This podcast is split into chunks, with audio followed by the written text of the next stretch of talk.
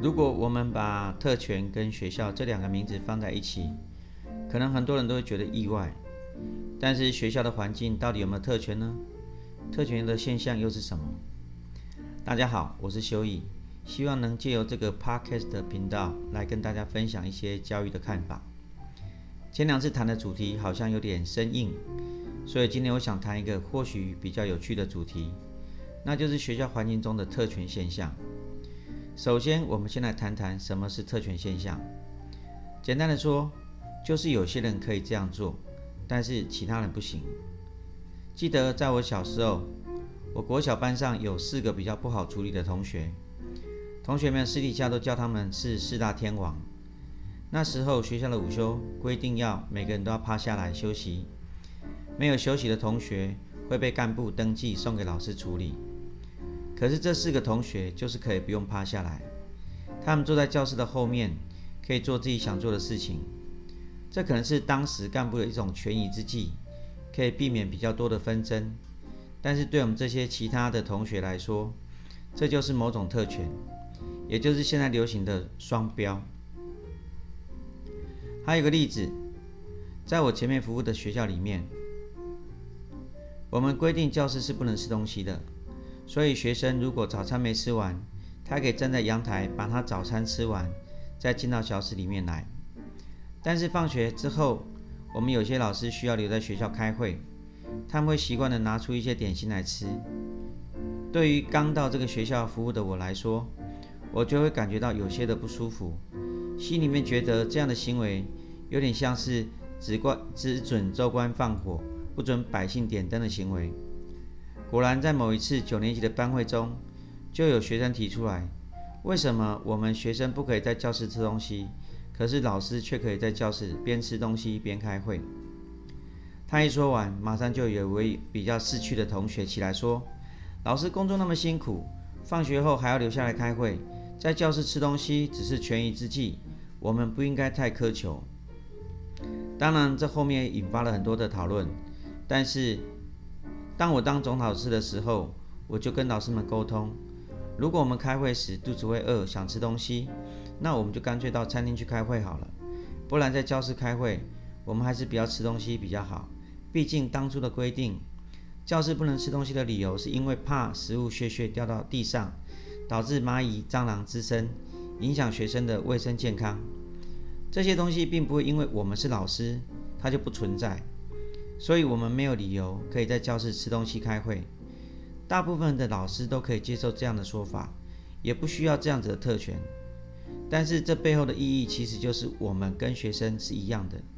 如果这个规定适用于学生，当然也适用于老师。记得小时候，几乎每次上课，老师总是会。在钟响之后姗姗来迟。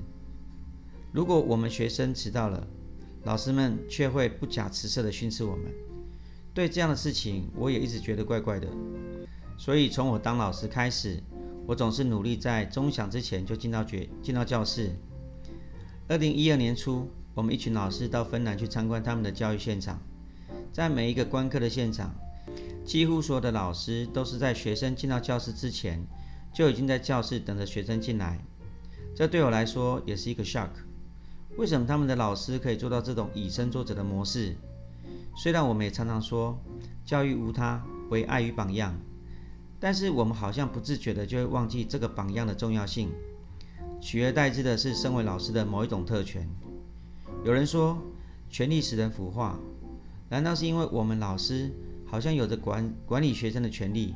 所以我们就拥有了跟学生不一样的特权，甚至有时候我们误会了，好像我们就是因为有某种跟学生不一样的权利，所以我们才可以好好的约束学生，做他们该做的事情。在我第二个服务的实验教育团体里面，我们想要推动的是一种民主教育，而民主教育的前提应该就是平权与互相尊重。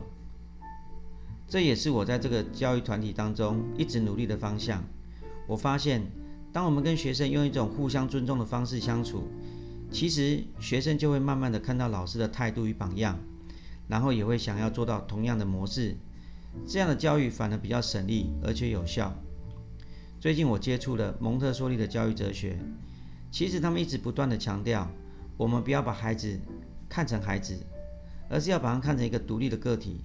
就算他是个小小孩，我们对他的尊重也不亚于我们对其他大人的尊重，这才是一个正确的教学态度。再举一个剪头发的事件，我们家老三升国一的时候，因为某些原因，所以回到体制内。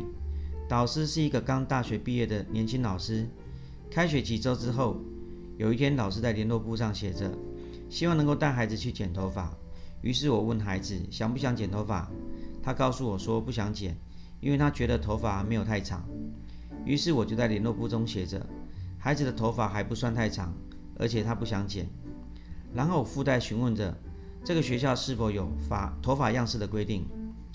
接着老师在联络部回应我，学校没有法禁的规定，可是头发太长会有卫生的顾虑。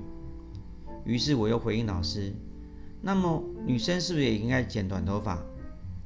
最后老师就回应说，好，没关系，你的孩子可以不用剪头发了。当然，这个剪头发的事件好像看起来解决了，但是老师从此就不能够用一视同仁的态度看待我家的孩子，孩子在学校生活开始有了一些其他的干扰跟对待，以至于他后来还要求我不要再跟老师起冲突了，他可以独立去面对这些问题。我很好奇地问他：“那你要怎么面对呢？”